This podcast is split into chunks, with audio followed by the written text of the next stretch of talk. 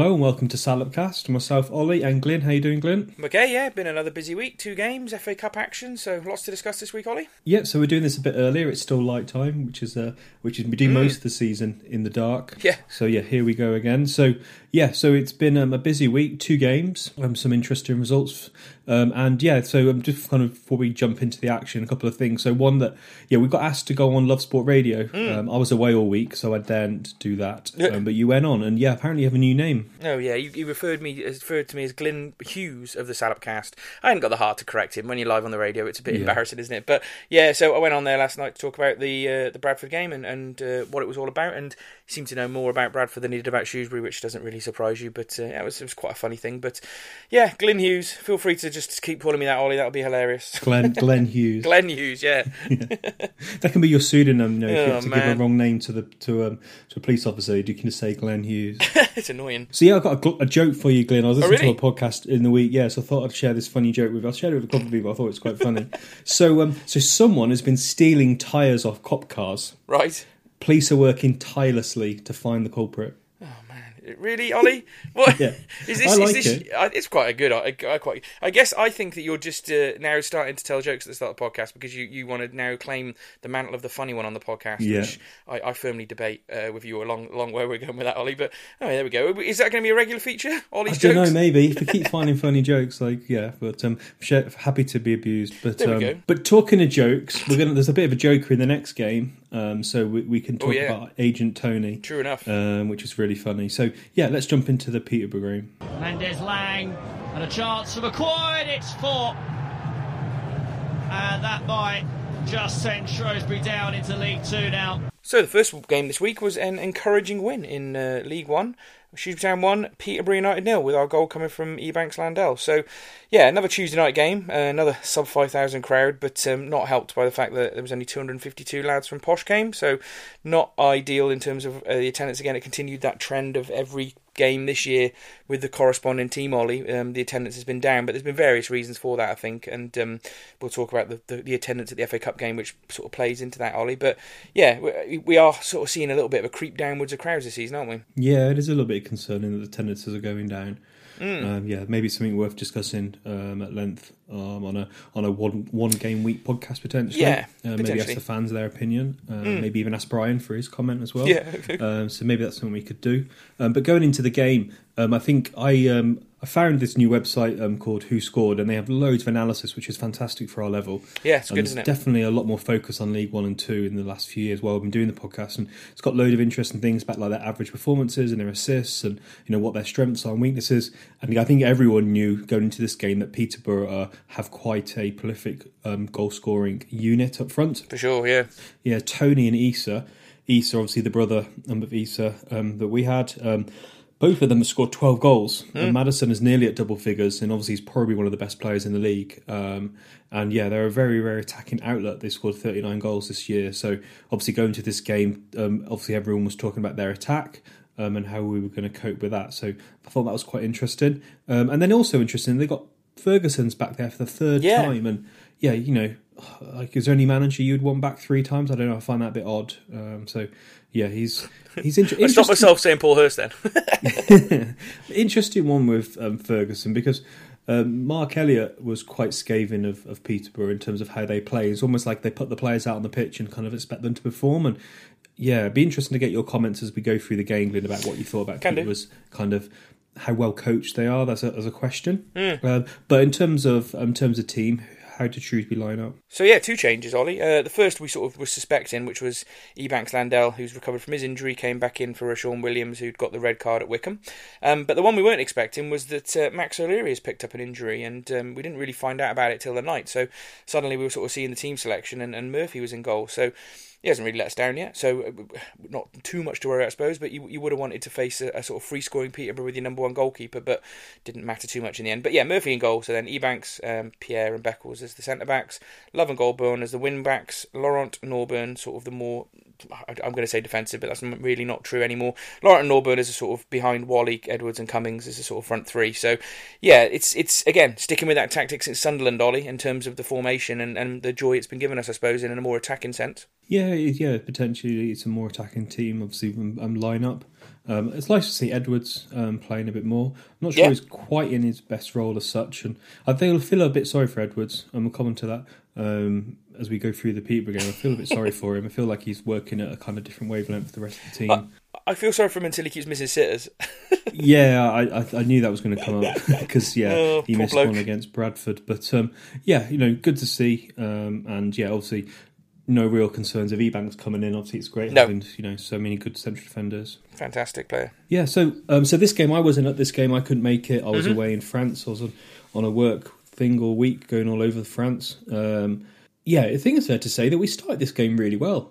Um, within three minutes, um, Cummings had turned really well quickly and run off. Um, Edwards was running beyond him, and Town were pressing up front. So I'm sure you were happy with that, Glenn. Um, and then Norburn was collecting the ball off the top three. So some of the things that we've been talking about about forward runs and how we've been distributing the ball, I think it's fair to say that you know we started as we did against Wycombe. Really, we started with really really good intentions, and were you quite pleased with how how well we did? Yeah, I think you're completely right there to compare it to the start against uh, Wycombe. To be honest with you, Uh, they they tried to get on the front foot a bit more. Um, Edwards was getting up there and, and making those late runs. Cummings looked quick and sharp. Um, we possibly weren't finding quite the right ball at the right time for him to, to utilise his skills running off the back man. But yeah, you, you, like like we've said now for a few games in a row with this tactic, it's kept our defensive solidity, and although it hasn't generated a lot of goals, it does make us a little bit more exciting to watch in an attacking transition. And they still quite haven't quite figured out how to get a lot of goals out of it, but it's certainly a little tweak that has made us a better team, Ollie. And in that first 10, 15 minutes, it was it was certainly notable. Um, I think I think teams are starting to sort of get to grips with the fact that we've changed tactics now, and maybe it's taken them a little bit longer to get to grips with it in terms of how the game develops. But you can't really blame us getting on the front foot. I think the the thing is it will go as we go through this early phase was, and in terms of maybe up to 25 minutes, Town being on top, you thought a little bit back to Wycombe and thought, well, we haven't scored in our sort of good period here. But uh, as the game developed, it didn't end up being a problem. But that, that was my sort of feeling as we as that first half developed. Yeah, a really nice, good example of that is yeah, Norwood put a great cross in, and Pierre's nearly scored. Um, we ended up with a corner, and yeah, I thought we were pinning them back. And it was interesting as the game started. I was, I was following the game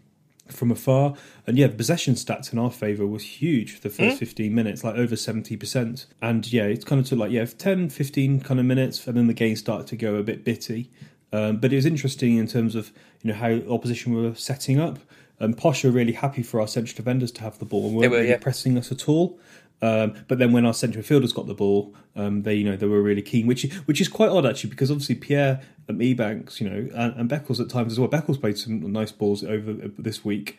Um, you know, our central defenders aren't actually that bad on the ball when they're given a bit of time. So th- that was an interesting tactic that they took. You know, when they're under pressure, they really do struggle, but when they've got time, they're really good. So yeah, that was very much in their favour of how they how Posh kind of approached us. Yeah, and Ebanks is probably, I think we've said this before, the better of the, the four centre backs in terms of his play on the ball and his distribution. And you could sort of see that that was playing a good part as well. He was, you know, playing some of those nice crossfield balls across to the, the wing backs when they got advanced, um, who were both doing really well in that opening period. And um, the game did get a bit bitty after 10 minutes. I think we came off that really quick start um, and it maybe became a bit more even. But you're right, we definitely had more of the ball and there was lots of passing around at the back. Um, I don't think Town fans were getting frustrated, but the, you know, you get the usual mob of get it forward quicker. But there is a, there is a method to the madness now with that playing it around and looking for the right gaps and you know it's just getting to the edge of the box and, and quite where it goes from there but yeah we, we certainly we certainly were in, in control I think of that opening period for me So Whalley put a nice cross in, really, really well defended um, by Posh. Also, the advantage, isn't it, of having Whalley in this kind of free role, kind of off the striker, is that when he gets onto the right, obviously, you know, we get to then get the best of him. Put a super ball in and really good defending from Posh. And Cummings would have Cummings.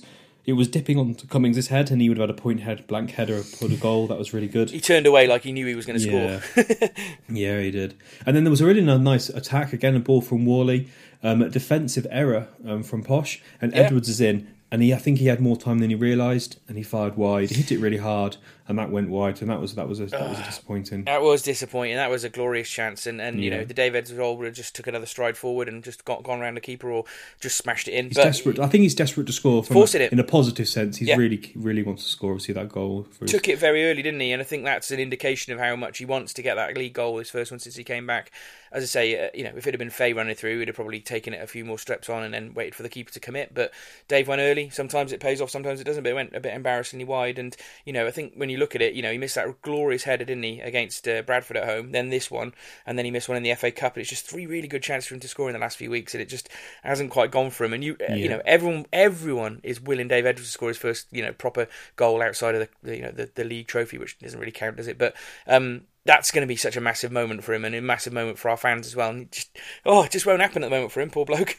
No, no, no, it's not working. I thought he was going to score in the FA Cup actually. Yeah. So then he would stop him from scoring in the league. um, and then we had an attack which I'd call, which I'd describe as like a, cas- a classic 2019 Salop attack, where we get the ball forward, Laurent runs into the box and tries to make a pass.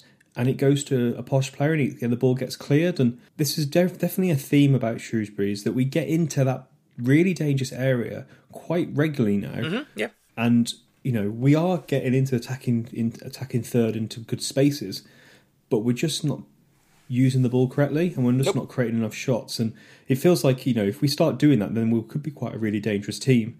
Um, but yeah, I don't know what your thoughts are on that. Do you do you see see what I'm coming where Yeah, I'm coming well, from I that? think we've said it before, haven't we, about how you know Ricketts' favoured method is getting it out down the right or the left from the wing backs or even one of the attacking midfielders, looking for that cut back or looking for that straight cross.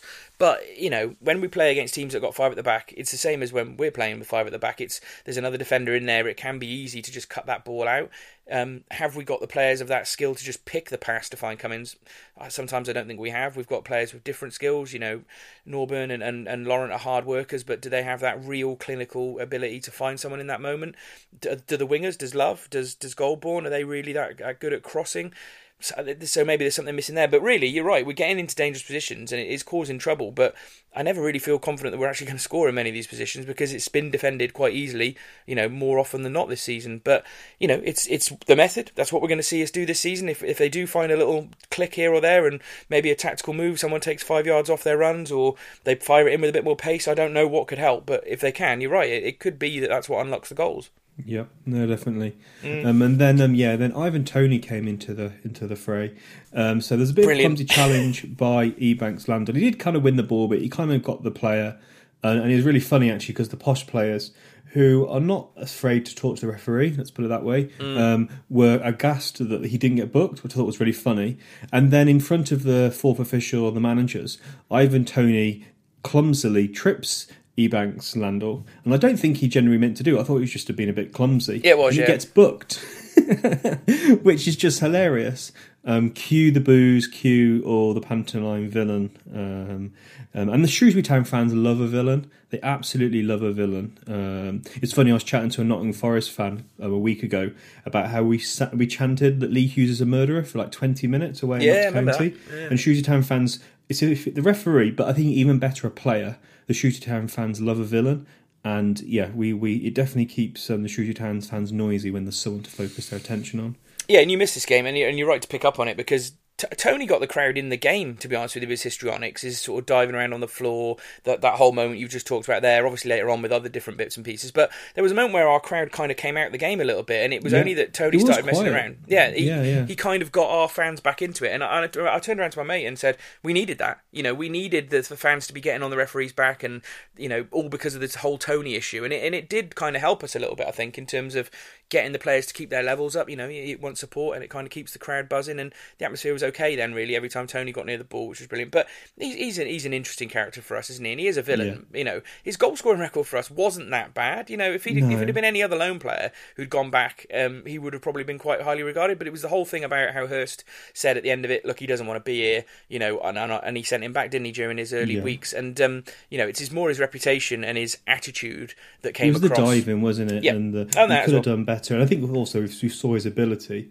And yeah, then it was the kind of yeah, he wasn't he was not a good. Um, advertisement was he for a lone player? Let's No. put it that way. But his record against us now is absolutely awful. Like, Oh, ev- yeah. he's It's we- we- brilliant. they've hardly won the teams that he's played for playing us. He's obviously been sent off once. He's had a big impact in this game in terms of obviously what we'll get to later on. And it, but yeah, it's great. More more Ivan Toney, the better. Frankly, he always seems to do us a favour. But yeah, I, honestly, I wanted to bring that up really because I say it was all this sort of that got the crowd back in it and kind of kept us going really, as I suppose towards half time. And talking of things we love, um, Donaldinho, um, Oh, yeah. Donald Love, um, runs forward with the ball. He's his confidence is going through the roof at the moment. It's He's unreal. fantastic to see. Yeah, he's uh, isn't it just great just to see a player join you and you know bit of bit of a cloud around him and just see him just flourish and really uh, really improve. Yeah, he's a really really good lad and he's doing really really well. You can see how much he wants to win. Which definitely comes across um, in his performances, and his passing and his little quick moves and these little little um, little crosses and stuff are really,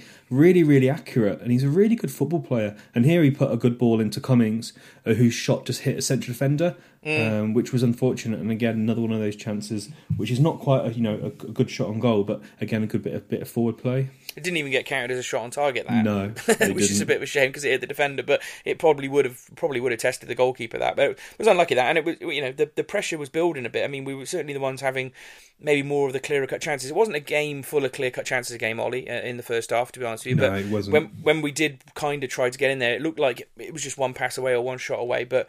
Um, it wasn't to be, unfortunately, to be honest with you. But uh, yeah, it, it was. It wasn't far off though in the end, as we'll get to in a second. Yeah, and it's quite an interesting moment here in the, near the end of the, the, the first half where the central defender um, for Peterborough um, clipped Edwards with a bit of a loose arm Yep. and got booked. Um, I don't know whether he did that because he saw Edwards as a bit of a target or it was an accident, but yeah, it was a bit of an unfortunate moment. He went down and looked a bit injured, but he soon got on with it. Dave, he's Yeah. old professional, isn't he? He doesn't go down and look to waste Yeah. time. And I think at that point in time, we were kind of pushing for maybe getting that winner. That, that winner, sorry, ended up being the winner, but that first goal. So it was kind of just get on with it. And Yeah. yeah, it wasn't too long later. Obviously, the goal, and the goal was interesting because it was a Whalley free kick.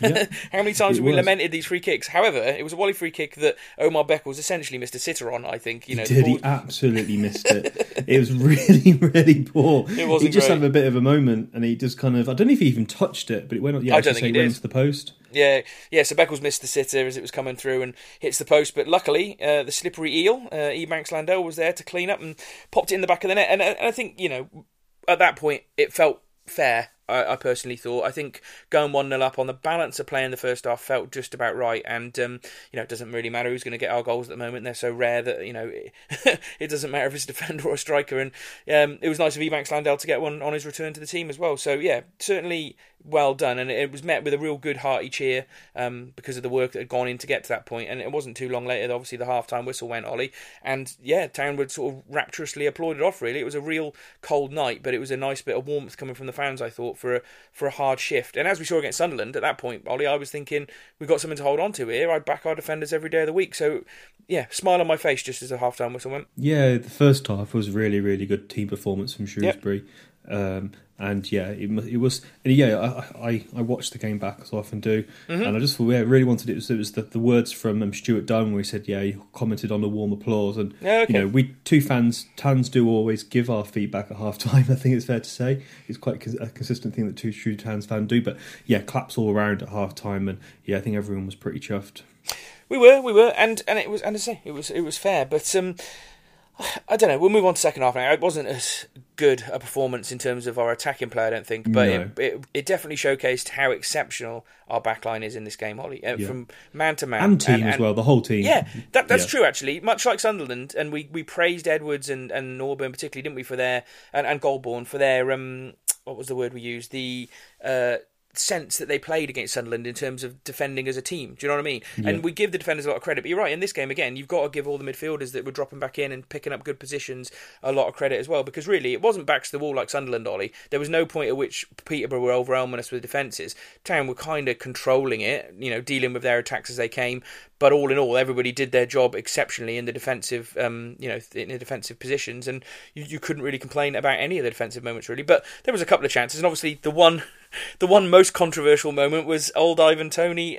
I'm going to say it. Diving for a penalty, Ollie. I can't think that was ever a penalty. He's so his, so histrionic about it, and and you can't see from replay that anyone had hands in his back, can you? No. So it was yeah, I absolute watched joke. back in slow motion multiple times, and I was looking for where Beckel's arm is. So it was Beckel's left arm. Um, his right arm is clearly down from Yep. the videos, and his left arm. So you can't see it because the camera is directly kind of Ivan Toney's directly in between Beckles and the camera. But when when Toney's down, Beckel's arm is completely down. Yeah, um, nowhere near him. So yeah, f- from from the kind of like you know from his movement of his arms, there's absolutely no way that his arm could get down that quickly because it's literally just the next frame. So for me, it was definitely a dive. One hundred percent a dive, and the referee completely bought it, which was totally embarrassing for that referee. Because you look at his position on the highlights; he's not even far off it. He's looking right at it. I guess his excuse could be, well, he couldn't see whether there was a push in the back or not. But then, if that's the case, you shouldn't give it if you can't be sure there's a push in the back. So um, it was hilarious. I don't know if you watched the replay, but it's one really funny thing I picked up on was that uh, when Love goes over to sort of complain about the penalty, you just can see him shout bollocks at the top of his voice when the referee sends giv- him away. and that's where yeah, it's that's one of my many one of my many examples of love giving some feedback. It's Um, great. Oh, it's great. and it's funny later on in the half. Um, um, love gets caught. And he goes down, and Ivan Toney tries to pick him up, and you can tell he really tries to pick him up, but Love isn't going anywhere. no, it was, he was having none of it. And I suppose the best thing that happened in the second half, to be honest with you, was um, as we were trying to see the game out late on, Ollie, um, ball comes to Love and he, he almost stumbles, but before the ball gets to him, he does like a little trick, leaves the He defender and then just turn, bo- yeah. yeah, turn, bombs it down the line and runs with it like right on the line. Really and he drags, bit of but dribbling. not- it's halfway through the run, the ball goes on the white line, and Yeah. he drags his foot over the top of the ball Yeah, to keep really it good. in, like a He's- winger. He's a good player, and then he, and then he wins a free kick and, and wastes some time. So yeah, we, we've talked about Love. He was fantastic, to be fair. Yeah. But after that penalty, to be honest, with you, and we've when we talked about the penalty. I mean, fair play. It was a terrible penalty, but Yeah. Murphy did well. You know, league debut to save it, fantastic.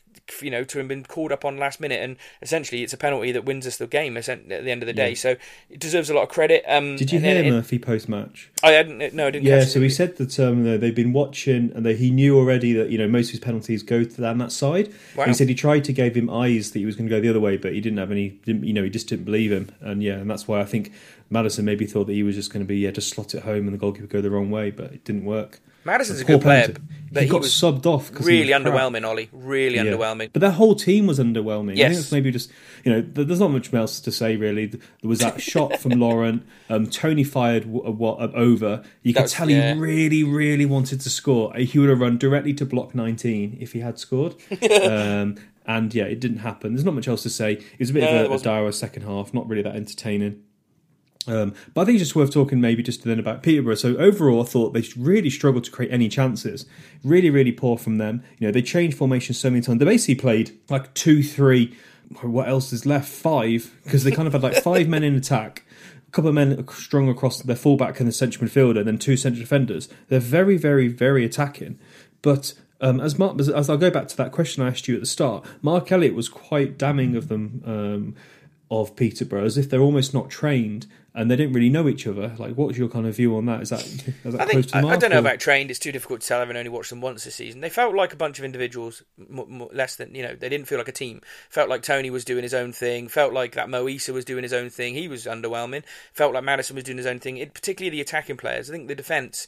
I'd give them a bit of credit. They they seem pretty well drilled um, in terms of their defensive units. Probably similar to us. And one thing I would also say about Peterborough is they were pretty good chasing back Ollie. You know some of the more attacking players in terms of filling in when we did counter attack on them. So there, there was some positives about the way they played. You know, they only lost one 0 um, They didn't create many chances, but we didn't create a huge amount either. It was a typical League One game that was close. But yeah, I would say that we felt like a team more, which is a real positive for us as a, as a team.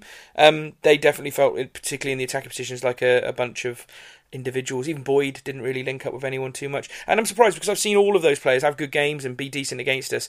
Maddison, as I was sort of saying before, then um, scored that amazing goal against us and over Henderson from sort of off the off the byline near the halfway line in that first game we lost under Hurst that season, and he ripped us to pieces. But he's nowhere near that. I don't know whether he's just got a bit older and, and lost a, a little bit of pace or something, but. Um, yeah, I wasn't overly impressed with them, but I didn't think they were one of the worst teams we played either, Ollie. No, you can see they've got potential, and you know every Yes, every sure. every every team can have an off day, um, and this seemed like one of them for this. But then at the same time, got to give a lot of credit to our players. So that links nicely onto who do you go for top three? Just, I will give you my top three in a minute. One thing I would say is though that the town fans deserve some credit because they definitely got to Toney during the game, and it definitely yeah. put him off his game. Um, you know, I think I said I said said a tweet saying town fans are living in Toney's head rent free at the moment, and it and it did feel like that. And I just think you know if you can unsettle one player in a game, it can make a big difference to the way that the opposition play. And so I think there was a definite merit in the town fans sort of helping get us get this result really, and, and unsettling the, the attacking formation that Peterborough were doing. So that was good. Yeah. I thought oh, was hilarious. It's a good reminder actually because um, there was an there was a comment from um, a member of the written media, so a professional journalist wrote what can only be described oh, yeah. as a as a a Twitter hit piece. Yeah, it's like a. it was just like amateurish. When I first read it, I thought it was just some kind of you know um, obnoxious little kid on Twitter um, making a statement about how dare Shrewsbury fans chant and, and wind up Toney all game. Um, but then I found out he's a professional um, journalist. Yeah. Um, writing a piece of tosh. And it's like, well, if you're a professional journalist, mate, why don't you do a bit of research or ask, you know, the fellow journalists um, at the game to why why there's this kind of thing with Ivan yeah. Toney, but also just the way that yeah, it's just almost a little bit, you know, a little bit like self entitled that Peterborough should have come here and just walked us. So maybe links a little bit to the self entitlement we had from um, Mr. Non League version of Piers Morgan um, at Talk Sport, who was oh, we haven't mentioned him yet. upset. Yeah, what a bad he didn't come to the game in the end. What a shame. Old Adrian Durham missed missed the game because we cheated the system. I don't know if he's found out the game against Doncaster scored off yet, but I'm sure he's also equally as de- devastated about that as how much of a bunch of cheats we are. But there we go. If we cheated, fair enough. It worked for us. I don't really give a shit about Peterborough, so fair enough. Um, but yeah, we'll go on to the top three now, Ollie. Um, I, I went for love. Um, it's, it's difficult. I think all three I picked here um, were really good in the game, but we've just talked about him so positively. I, am really enjoying watching him play football at the moment. Um,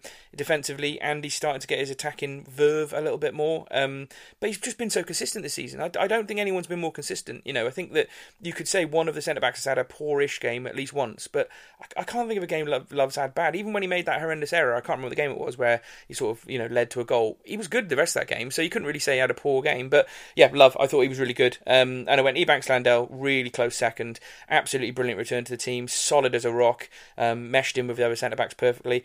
And I went for Beckles, who's continued his really good form and, and was unfortunate, Ollie. I don't know if you saw to miss out on. Um, he actually got nominated for the League One Player of the Month with four other players, um, but Henderson from Rochdale won it. So just shows he's had an exceptional October. Yeah, he's had a really, really good month actually. When yeah. I saw him in the um, be nominated, I was like, yeah, he has actually had a really, really solid month. Definitely, yeah. um, really, really good. No, it's a bit unfair because I've, I've, put Love in virtually every single top three for the last few weeks, and I thought he had a really good game. But I think I think we've got to give credit to the defenders. Um, yeah, in, definitely in this game. So I went for Ebanks number one because he scored, obviously. Um, Pierre, I thought had an exceptional game again in the middle, and then went Beckles, uh, and all three of them had a great team. Obviously, ably supported by the rest of the team, but I thought it was just just right to kind of um, highlight how well the defence worked in this game because you know, really... basically Peterborough had nothing. No. They had one couple of the penalty, um, and then they obviously had a couple a couple of shots from range, but they worked so well that um, basically, yeah, they they marshalled and they were yeah, and it was obviously a Tuesday night game as well. Um, so obviously you take that into consideration from a fitness point of view um, that's actually quite a big positive that we can play a game on a Tuesday night. And you know, we've often been lamenting how poor fitness wise we are. We're not talking about that this season. No, and they'd had a hard slog at Wycombe in the rain as well. That had been a really tough game for them, I'd imagine, with the conditions and a, and a sort of soggy pitch. It always takes out your legs a little bit more, doesn't it? And you know, you wouldn't have said any of our players really faded um, too much as, as, far as I can remember. Um, but yeah, I, I, one thing I would note actually is that we've we've talked about that game and we've talked about how good our defence was, but we we could honestly do 20 minutes on how exceptional the three centre backs and wing backs were in that game because we've almost come to the point where we're expecting it, Ollie, which is which is a real interesting point, isn't it? That we, we're expecting our defence to be absolutely bulletproof in most games now, and you know sometimes we're now missing uh, to talk about how good they are. But I think that just shows you that the consistency of, of defending now is is something that we haven't seen for quite a long time, really. So yeah, you're right to put all three of those in your top three. I think that's completely fair, Ollie. Yeah, it's interesting. So going off on a tangent, you know, as you know, I like quite like watching the NFL, and then there's like a phrase that this guy on BBC called Osi does, who's a Super Bowl winner, um, and uh, Yeah. does um, does the um, commentary and sorry does the TV show with Mark Chapman and Okay. Jason Bell, and he uses a phrase all the time in NFL that basically defenses win championships. So you know, basically saying to to win it to win the Super Bowl, you need a really really good defense, and it's almost like um, Sam Ricketts has taken that mentality into Shrewsbury. You know, you need a really really solid defense to build on, and now we're working forward. Now Peter would have gone the other way; they're focusing on their attack, but yeah, it's really. It sounds very cliche, but if you don't concede, you've got a chance of getting something from the game. Definitely. I, I would say that all, you know, if Beckles is under contract for another year, isn't he? I think the other two have got more than that. But really, I wouldn't be surprised if someone starts putting bids in for any of our centre backs over Christmas because they're, they're worth a fair bit of money to this football club now, including Rashawn as well. You know, if anyone's looking to, to get a couple of good defenders in over the Christmas period in the January transfer window, we're going to definitely probably get bids for them. They've been that good this opening period. Yeah. So The only challenge will to see how be that some of the teams might have to question whether they work well as a two or as a three, but that's, Yeah. that's another discussion. Well, quite a lot of teams yeah, play threes at the moment, isn't there? Which Yeah, is interesting. is. But there we go. I mean, I was delighted. Sam Ricketts was delighted. Um, that was about yeah, it, really. he did. Yeah, so he said he was delighted for the for the players, and he comments back to the fact that how hard they worked at Wycombe. Yeah. put another performance in. You know, vast majority of the game he kept them at arm's length. A dubious penalty, but a good save. He thought it was a bit soft, and that was that was before he'd even watched it back. So God knows what he thought after he'd watched it back. Probably used Um, many f words. yeah, he, he said they, they changed shape loads of times to try and break us down. It was a testament to our players. Not that, you know, that didn't have any impact, and at times they had ten men in our half. Um, so yeah, that's how much. And then you talked about Ebanks Landell, saying it's about time he scored, um, and we need to get we get need to score more off set pieces, which I think is fair comment. Yeah, for sure. Um, but yeah, it was really good. And yeah, last week you were saying about mid-table, Glenn, um, and yeah, where are we now?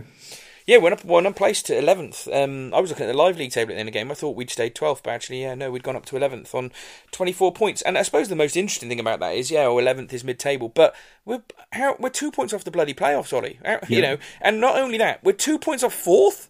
I mean, Yeah. what, how stupid is this league? Four points off third. I So- said it was a sea of beige, didn't I? absolutely mental. And Wycombe and Peterborough have just played, obviously second and third. You know, we're only four points off Peterborough, so you know, be- beating them is a big thing for us in terms of league performance. And next few games coming up, we'll discuss at the end of the podcast. But you know, now the way we're starting to put the defence together and look a little bit more like we might score the odd goal. No reason why we can't push up a little bit in the next few weeks Yeah. for sure. I'm, I'm after that league game, I'm really positive. I mean, the FA Cup game's not as good, but it's a one-off game in it against a team. You know, it was an FA Cup type style game. But in terms of the league and how it's looking now, if we can just get a few more goals, get our minus goal difference up a little bit as well, because we are the only team in the top 14 with a minus Yeah. goal difference, that's going to be where the, the next little kick on is going to come from, isn't it? Yeah, definitely. And- one thing that really pleases me as well is that you know, the, often like the media and commentators go on about that the teams that come up are going to do really well, but Lincoln are seventeenth. Um, Yeah, yeah. Okay, they lost their manager and all that, but they've got a very good manager now anyway, and they've got obviously still the same bunch of players, and it just shows you know League One is a tough league. Um, and yeah, it's going to be interesting. I think it's going to be interesting um, season to see who's going to end up in those automatic places because Yeah. Portsmouth were miles away now, and they're they're on twenty one points now. Um, So you know they win, they carry on winning a few more games, they'll be back in the playoffs, and I think that's also a good example of you know having a bit of patience. Um, I, I was chatting to a Walsall fan um, and I was getting some post on Saturday morning, and he's saying all the fans are going crazy they should sack their manager, and they've apparently God. got rid of twenty, signed sixteen, and you know we all we're all passionate and everyone wants our team to do better, but you know it does take time to build a team. Hmm. MK Dons got rid of their manager this week as well, didn't they? They so did. those are those those ones down the bottom are starting to sort of shed shed their managers, and it's also very difficult with the amount of games people have played to, to really figure out what's going on. Like Fleetwood are fifth, but they've got you know two games in hand on Peterborough in third.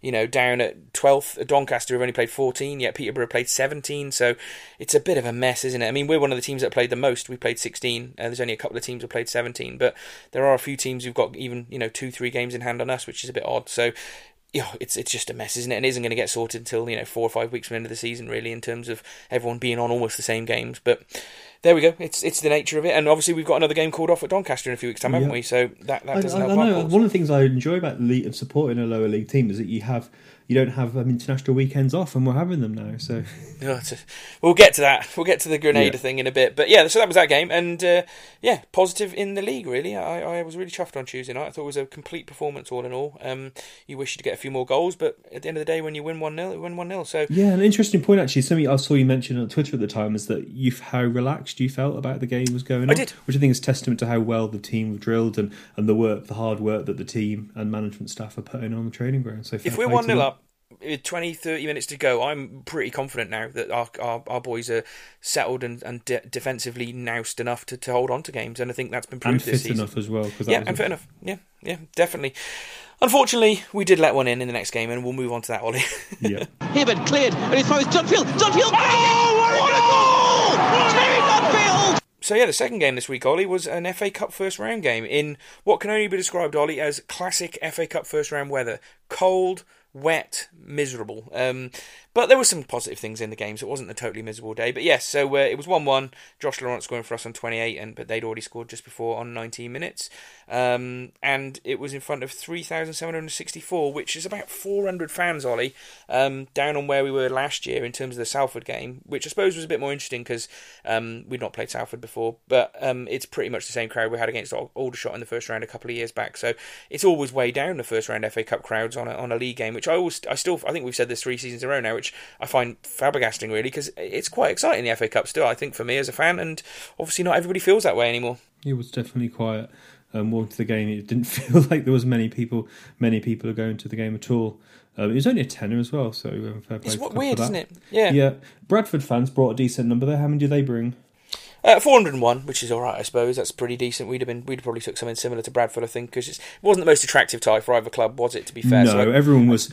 It was funny because every as soon as I saw it, I was like, you know, yeah, everyone was like, you want like yeah, you want some kind of fun away trip um, away from home. Um, interesting, actually, I was listening to the Totally Football Show, and they've got professional footballers on there, um, and they were saying the worst thing you can ever have as like a League One, League Two player is having a non-league team at home because.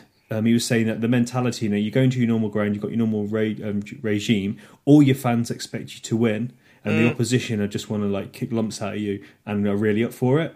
And he said it's better to go away, um, which is interesting because obviously we've lost both at home and away. I thought it was just an interesting insight, you know, into what the players feel going into these kind of games. But obviously we're playing Bradford, which is just Yeah. boring because we've played them so many times. exactly. And it was a 10 years. basically, it was basically a League One game, wasn't it? You know, they Yeah. they're pretty much top end. And they're a good Um, side. They're a good side, to be fair. They were they were better than a couple of League One game Yeah. teams we played this season, so it was a competitive game. That's that's for sure. But um, yeah, we'll just run through the team quickly if you want. Ollie, Ollie, I'll go through this. Yep. No real changes. Murphy, Ebanks, Pierre, Beckles, Love, Golbourne.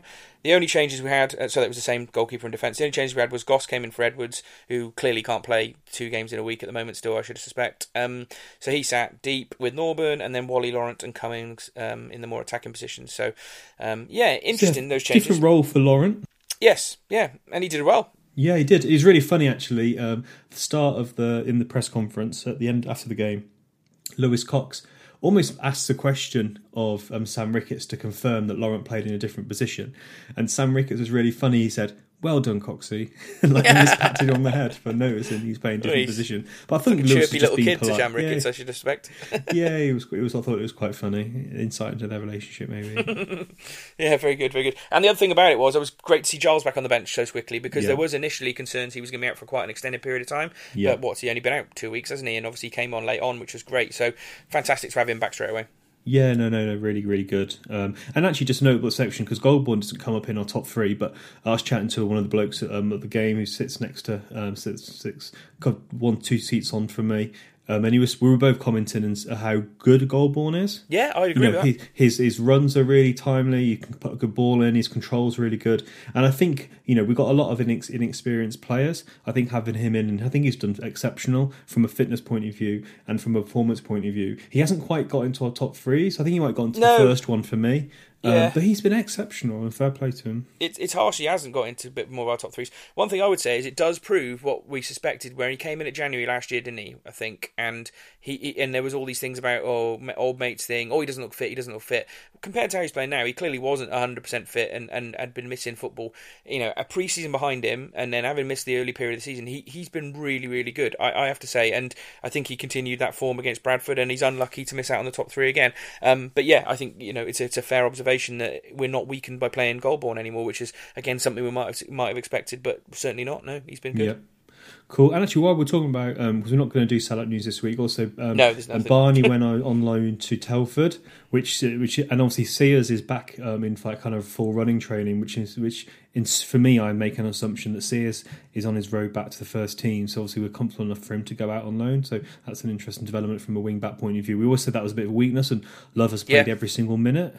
Um, I think he's played every single minute of the cups, the main cups, the real cups, the League Cup and the FA Cup and the league. I'm not sure. I think we. I think he may have missed one, and Barney played uh, right back in one of those Checkatrade Yeah, games. no, I yeah, no, yeah, no, don't count the Checkatrade. Oh, in the main real- cups, yeah, yeah, you're right. competition. Yeah, the the League Cup, FA Cup, and League. He's played every minute. Um, so obviously, Sears coming back, and that's a positive.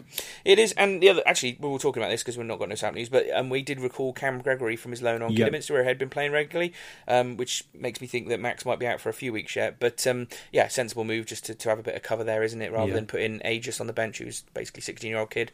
Um, so a sensible move, really. We could do without Murphy getting injured for sure, but Yeah. that would be in a bit of trouble. I'm really, I like, I like Murphy. Uh, you know, it's quite interesting to how much he talks.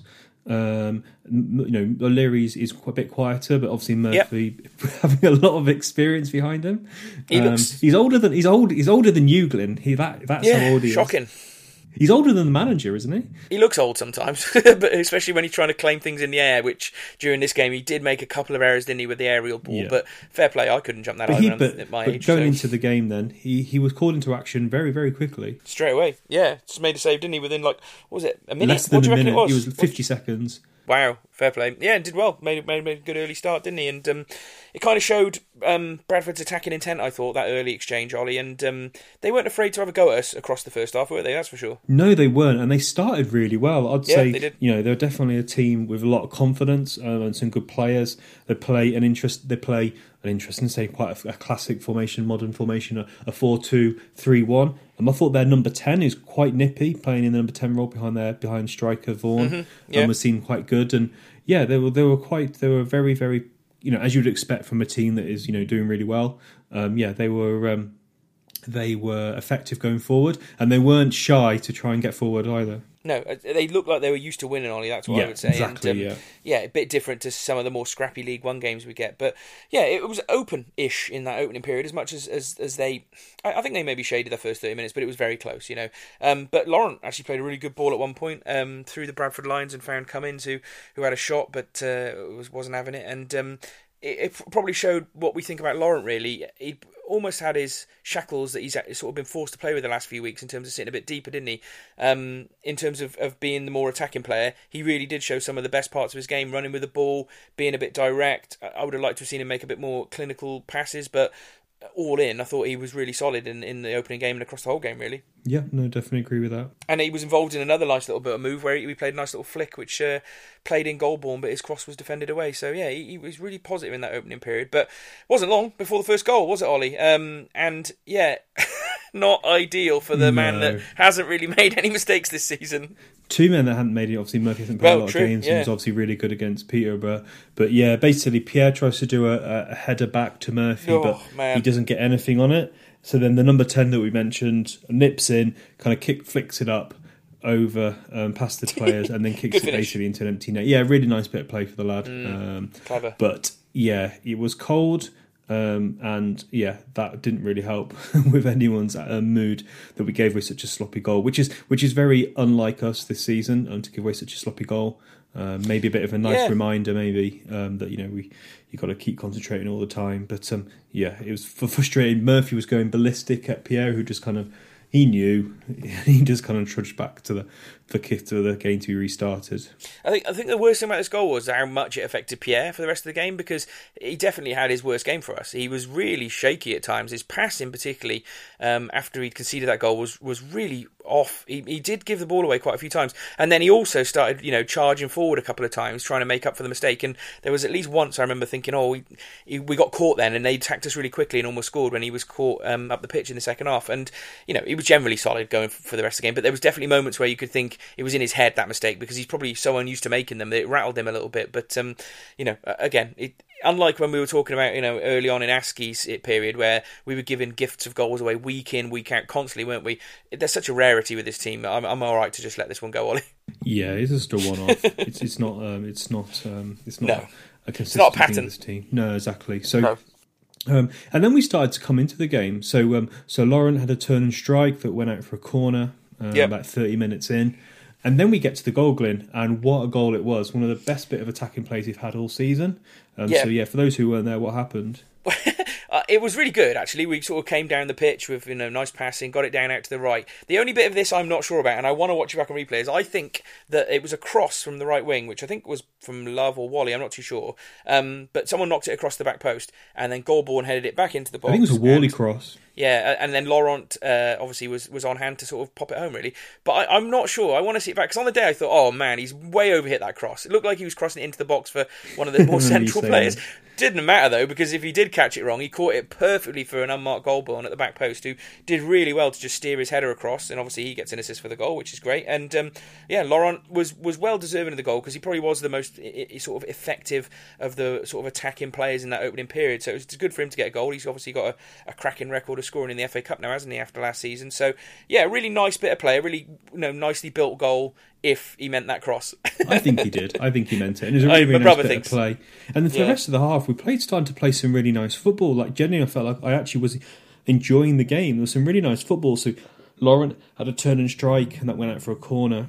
yes, And we yeah. we're playing some really, really nice football. There was um, another opportunity where the corner comes out to Goss, who's a good shot, but the keeper then fumbles it, and Cummings just can't quite get to it. But then, just before half, Murphy fumbled across and Town escape. Yeah, But the yeah. ball was behind Murphy, um, and that was a little bit of a scare moment. So, yeah, a couple I can't believe they didn't score that. They, Yeah. they really were really close to tapping in, and it looked like the guy stumbled just before he was going to hit it, and it gave might have been Beckles. It gave Beckles just enough time to come across and clear it. But It was Beckles, if I remember right. yeah, we rode our luck on that one definitely. And and then we got to half time, one all. Yeah, I mean, it was interesting after the first goal. I was thinking.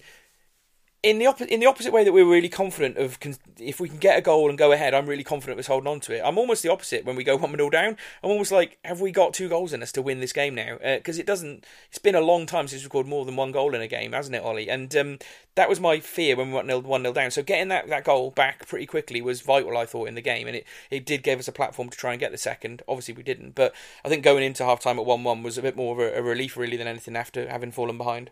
Yeah, I went at half time quite pleased with what I've seen. Um, Mm-hmm. um, yeah, and yeah, it was it was a it was a nice bit of play, and yeah, it was nice to nice to see Shrewsbury Town playing some good football. Um, second half, unfortunately, I think was a little bit of a, a bit of a cup tie, um, and yeah, it wasn't the best get a best second half. We, we won't spend too much time on the second half. Um, but to say that, yeah, it wasn't the best, was it? No, it wasn't. The first half was an exciting game to watch. It was, you know, we couldn't complain about Shoetown being dull in the first half, but yeah, the second half was pretty dull to watch, to be honest with you. And um, interestingly, Brian did an interview on the radio afterwards where he brought up the. Uh, I think someone asked him about Shoetown having the boring, dull tag, and it, it seemed like it annoyed him, which is probably fair enough as a CEO because you built a team, and he talked about how defensively solid we are. But you know, this second half didn't dispel this myth of boring games at the Meadow this season, did it? I think it's I think it's fair to say Shrewsbury Town are a bit boring um, um, overall. Um, we haven't scored many goals. Um, Exactly. we and again, it's just it's, just funny, isn't it? We keep talking about all these chances. We keep t- turning these chances, and again, this second half was another classic second half for Shrewsbury. Really, maybe a summary of the whole season. That you know there was numerous times like so Ebanks Landell charging forward, putting crosses in, and Whalley putting a cross in, not finding anyone. Love put another cross in, but couldn't find a man. Um, you know, we're really, really good at kind of getting a, the player on the ball in that little space between the fullback and the central defender and getting to really, really nice spaces. But we just don't, we just don't take those chances, which is really frustrating. Well, it's because we've only got one striker, isn't it? And you've just got fundamentally less to aim for in the box 90% of the time, especially when we, at the start of the season, weren't having the midfielders get up there. You know, teams are happy to let us have the space to cross because there's nothing to aim at and they think they can easily defend it. And yeah, that's the that's the ongoing problem we have to solve, isn't it, really? But um, there was lots of good crosses into the box. Just, you know, good crosses are only going to be good if there's more than one or two targets to hit, really. And um, otherwise, they've got to be absolutely perfect, haven't they? They've got to find the man completely. And. Um, or we get lucky and there's a, there's a spill in it and it ends up to one of our players. But it didn't quite happen, did it? One of the things I did find hilarious in the second half, Ollie, was one of their men went to break. I think his name was Connolly, number 19, who was a bit, seen a bit chirpy. And he went bombing down right in front of the West Stand. And Ebanks Landell came over. And I've never seen someone just clear someone out with such aggression. And not, he didn't, I don't think he got booked. Was I wouldn't say we did get Oh, we did get booked, yes, yeah, it wasn't Later on, he necessarily. I wouldn't say it was aggression, but power. and Yeah, energy, like- and the guy went flying as if like he'd been hit by a steam train. But then it was brilliant because the guy that got injured got in one on one, didn't he? About Yeah. three or four minutes later, and um, he had all the time in the world really to put Bradford ahead. But I think he might have still had a dead leg, Ollie, because he, he went to hit it so slowly that it gave Beckles time to come across Yeah. and force him to put it wide. But I thought, you know, I honestly thought at the time that he missed that because of that tackle that Ebanks Landell put on in it. It was brilliant because he did it, and it was like there's no apology. He just did it, and he walked off. He was like, "I'm not going to help him up. I'm not going to say sorry." He just walked off. Like I like that. It's good to see. Yeah, no, that was a funny moment. It's right in front of us as well, wasn't it? It was. It was Um, great. and then, yeah, Bradford fans were screaming blue murder that um, something had, had happened in that incident. But I thought Beckles just put a little bit of, by being there, just put him off. Um, and yeah, he didn't he didn't score. And then then we get to 57 minutes. Faye came on. Um, and then Ebanks Landell, you know, and Beckel, um, Beckel, sorry, um, the manager talked about you know overlapping um, central defenders, and we did see um, not necessarily overlapping ones, but um, central defenders getting forward. And um, Ebanks Landell put some beautiful balls into the box. He's put a couple of really amazing crosses in, but unfortunately, um, you know, we didn't get anything on the end of them. But um, we definitely were pushing men forward, and we were definitely trying to get the win.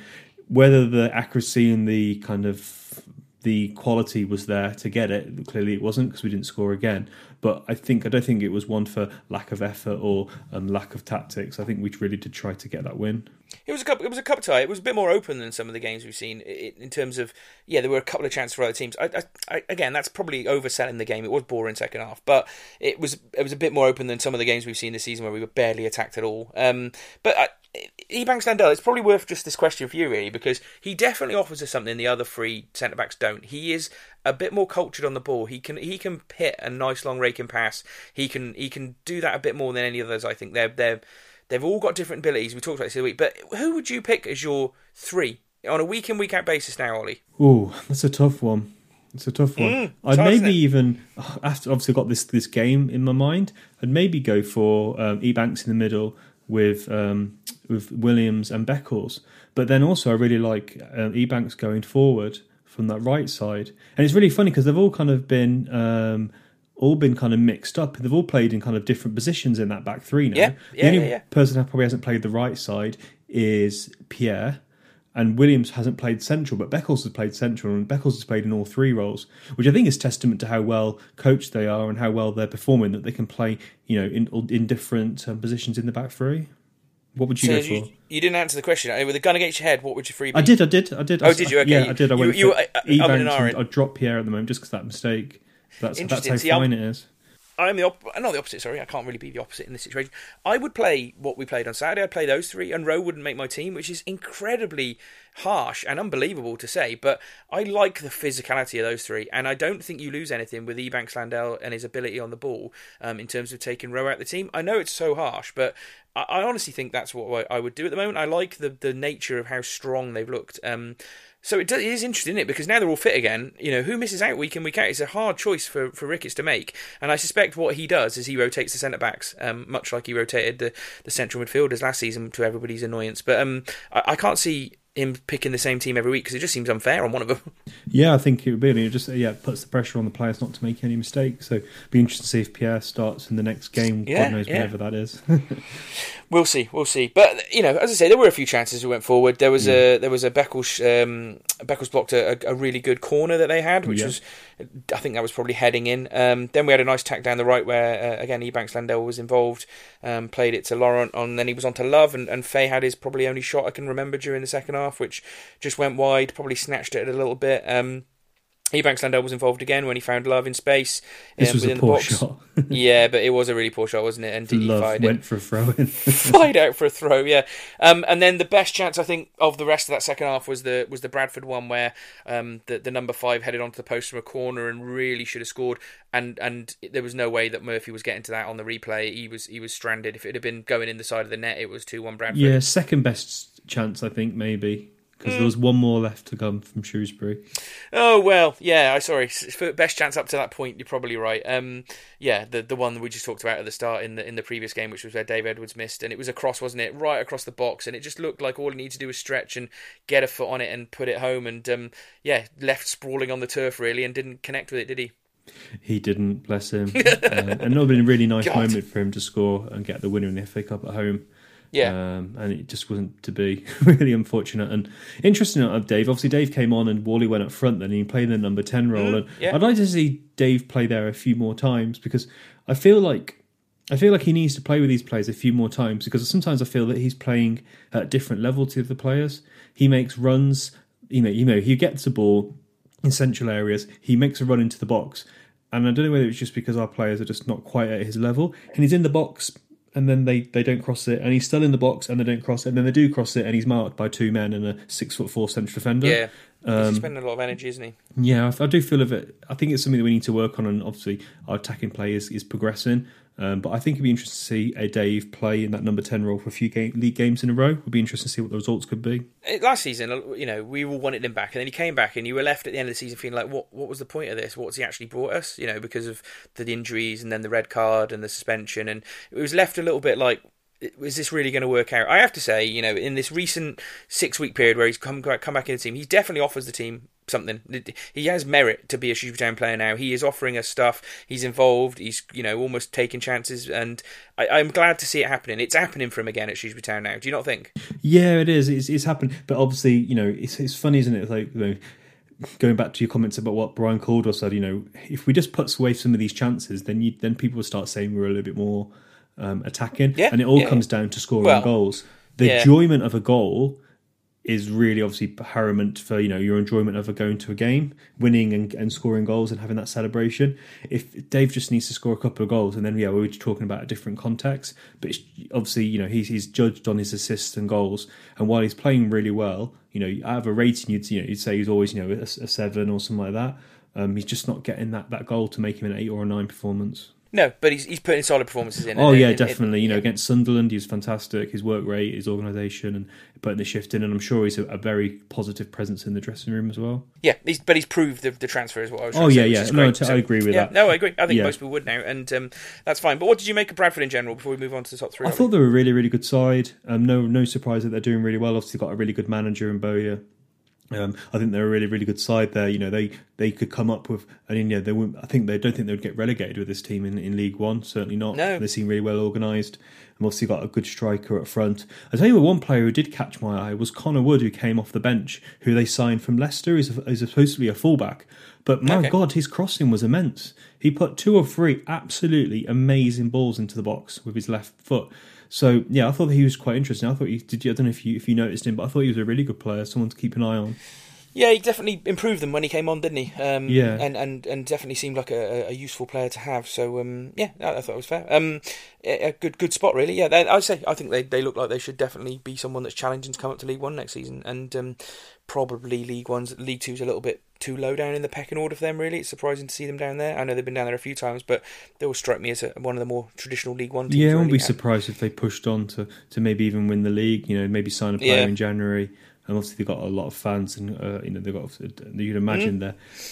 You'd hope that they're well run and they've got some money in the bank, but yeah, it'd be interesting to see. So yeah, if someone wants to make a, a January bet, you know, I wouldn't be surprised if um, if they were one of the players that Mm. one of the teams, sorry, that um, pushed on. Talking of money in the bank, Ollie, you normally do podcast rec- podcast recommendations, but I was going to do one actually. I've, the last few weeks, I've been catching up. Well, last few days, I've been catching up on the Price of Football podcast Yep. that Kieran Maguire does with. I think it's the other guy's called Kevin Day. He's like a comedian. Um, uh, yeah, uh, fantastic. Listen to anyone that wants to know a bit more about football finances. Obviously, you've done, covered it with Ant and your stuff with Brian as well. But you know, having an insight into the wider football thing. You know, they talk about these the stadiums being sold by the Championship clubs to cover their debts and the Bury situation and FFP what it actually means. They talked about the the, the UEFA Super um, UEFA Champions League changes that are coming up and how that might affect lower football. And what they do really well, I think, was particularly that Kieran Maguire is he he's really good at being able to extrapolate things happening at the top of the game and how they might have a trickle down effect to teams like Shrewsbury Town, which is really interesting. Listen, so yeah, I'm sure that most town most town fans who listen to podcasts are probably aware of it, but yeah, I've, I've just got to But say we'll- I'm we'll- really enjoying it. Yeah, we'll, we'll share that one out. I've only listened to Yeah. the, I think the first couple, um, the Bury one. I listened to one about Man United. Um, but yeah, it's um, it's definitely a good podcast, and he's always he's a good one to follow as well. So we will share that out um, in the week as well. Yeah, give it a listen. We'll move back to this game and, and just finish it off now. Top three. Um, I, have I've talked about how much I enjoyed Landell's work in this game, um, uh, how, how, hard he was and unforgiving. And so, yeah, I went for him for my man of the match. I thought he was exceptional in defence um, and, and just really, really good presence um, in terms of going forward as well. Like you talked about, he was involved in some of the more attacking play we had as well. So, yeah, really complete performance by him. Um, I went for Love second and Laurent third. Again, I could have thrown a blanket over these two. I thought Love was really good again, and Laurent probably had one of the better games I've seen him have since he joined this football club. Um, he really seems to enjoy the FA Cup, doesn't he? I think he, he, really enjoys that that cup tie nature of a game and really gets stuck into those games. So yeah, I could have said second for Laurent. Really, there was nothing to choose between those two. But there you go. It's my top three. Cool. So yeah, I went for Laurent number one. He just okay. needs to start scoring a few more goals in the league, doesn't he? A few more assists for sure. in the leagues. And if he did, if he added that to his game, he has the phys- physical attributes to play at a high level definitely could play at a high level in terms of yeah. his physique. Um, he just needs to just yeah, he just improve his quality a little bit more. But I thought mm-hmm. he put a really good shift in and he played really really well. Again, like you, I went for Ebanks. Um, I went second, and then I went for Love third because I thought he had another fantastic game. Um, so yeah, yeah, uh, he doesn't. It wasn't quite to be in this game, unfortunately. No. Um, we got a replay, which I don't think I'll be going to unless I have a um, yeah, some kind of inspiration from somewhere, and to go to Bradford again. But um, yeah, I don't think you'll be yeah. going where you're going. I've been to so many of the FA Cup replays the last few years. I went, I went to Fleetwood, I went to Salford, I went obviously to, to Wycombe, um, to Wycombe to Wolves and, and Stoke as well for those replays. I don't, I'm not feeling Bradford away in a replay, particularly as we should just bring this up here, particularly as we now have three call ups to the Grenadian national team. So obviously back was Pierre and now Ollie Norburn, um, which I think we previously discussed on the podcast because I'd had a steer from that last Supporters Parliament meeting that he was one of the ones that was being considered, which has surprised a lot of people because, um, you know, I do, who would have thought Ollie Norburn had any Grenadian descent really, I suppose. But um, they've got a game the day before this replay if it's played on the date that the FA mandates it. So they'll be playing in wherever it is, St Kitts and Nevis or some Caribbean island. So we're going to potentially be missing two of the centre backs and Ollie Norburn for this replay, which makes it incredibly difficult. It is a challenge to mm. to have to so many players out, and obviously Ro-Shaun Williams actually technically can classify as well. Yeah. Um, so we could have four players on the plane to Grenada. Um, but that's normally fine when games are getting called off. But yeah, I know. But the FA Cup replay not. coming in this difficult but phase, can we where ask they... it to be? Re- I guess we can't really ask it to be moved, can I we? I don't know. I don't know. It's gonna be a challenge. If not, we'll have to play um, maybe a different defence. that's for sure. Mm. Maybe even a different tactic. Completely. Yeah, maybe yeah. play four at the back and just play maybe um, play Ebanks and Golbourne or Love yeah, or Walker yeah. maybe or something like that. Oh, um, but I wouldn't. Want, I'd be disappointed if we fell out the FA Cup. So I'd be. I don't want to. You know, no. I love an FA Cup when everyone does, especially if you get you know, a nice glamour tie or a fun away trip. You know, well, we've had some good ones over the years the money's massive. But to me, I'd, I'd make them favourites for the replay, unfortunately, um, due to the record we have at Valley Parade as well, which is pretty dire. So, um, yeah, I, I, it's going to be tricky that one. So I don't know. I, my judgment is whether I'll go there or not depends on the next few weeks, I think, and uh, how cold it's looking. so um, there we go. We'll finish this podcast off. Oh, there was one thing, thing before we get Sam Ricketts' comments, and obviously I said Brian did an interview on the radio um, straight away after the game as well, and said a lot of really interesting things. Was really praising the defence and sort of lots of things we say, Ollie, to be honest with you, and um, and that was great and everything. Um, but one of the things he did say that did make me laugh was he was all our midfielders are goal scorers. I was like, none of our players are goal scorers at the moment. you don't score enough to describe anyone as a goal scorer. But uh, and, then, and it brings back to that comment you just made about Laurent. He really needs to start scoring in the league, and so does so does Norburn, so does Goss, so does you know some of the other central midfielders we've got. You know, because hardly any of them scored any goals in the last sort of six to ten. I know months. when so, you compare our goals to Peterborough, it's really embarrassing. Exactly. So describing them as goal scorers is is not entirely accurate to me, Brian. But I'll let you off because everything else you said was, was really interesting. and one of the things I was going to bring up as well is one of the last things I keep thinking people were saying is about, you know, oh well, it was like this under Hurst, this sort of you know nicking games one 0 and that was fine, everyone was okay.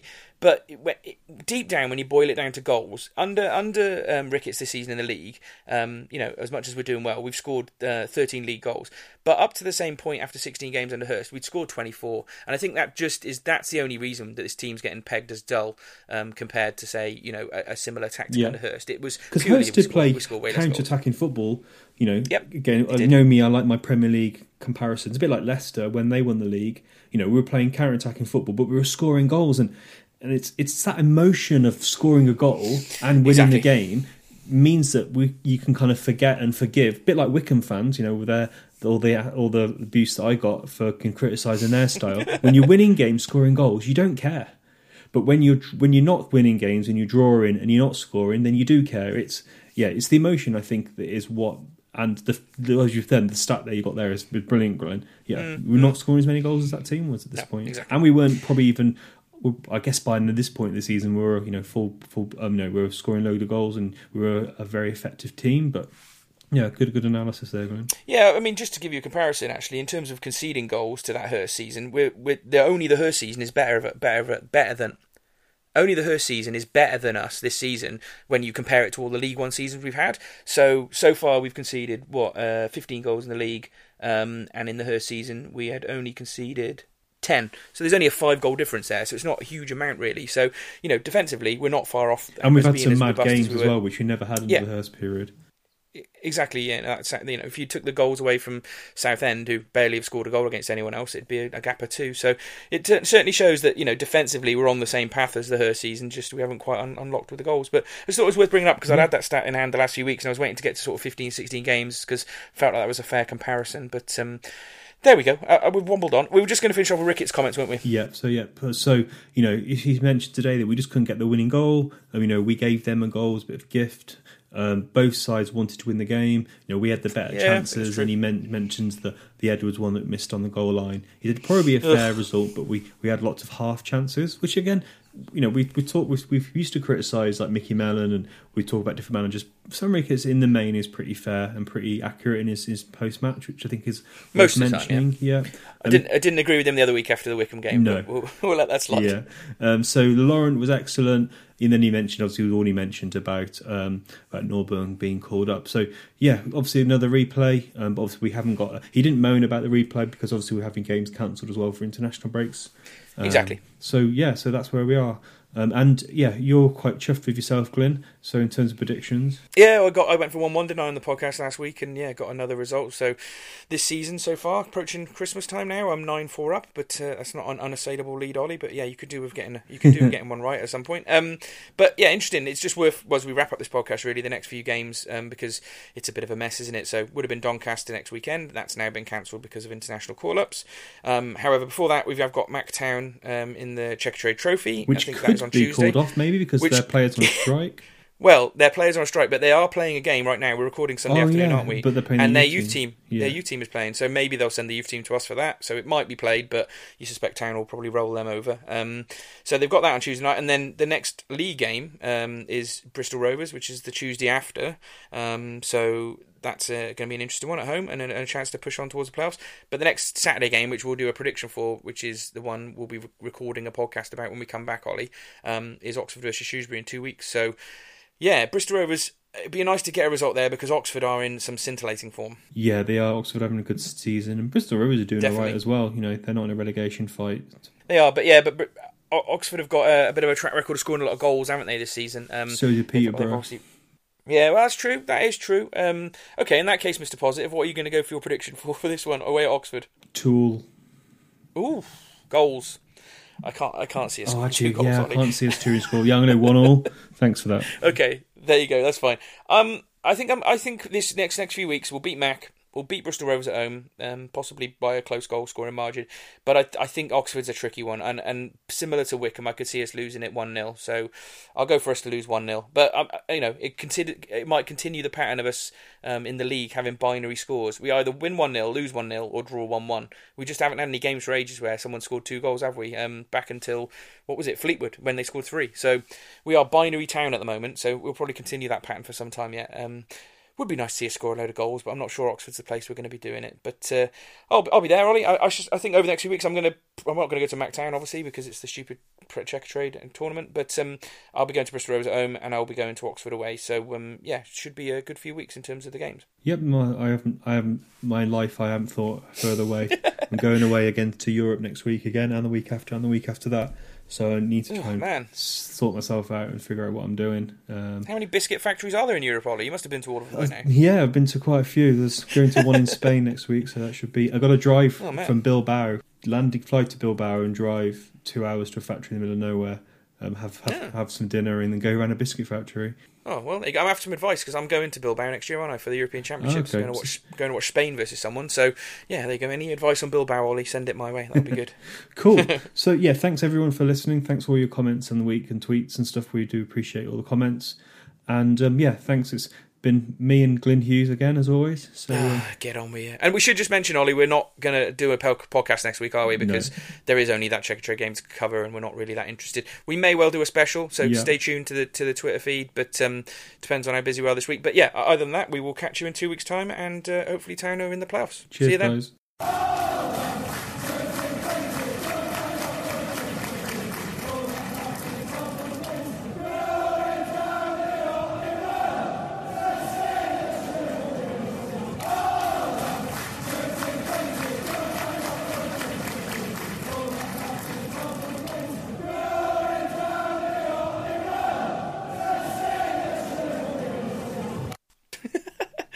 Saved up that joke all week. Brilliant. I, yeah, I know. It's just funny and it's just daft.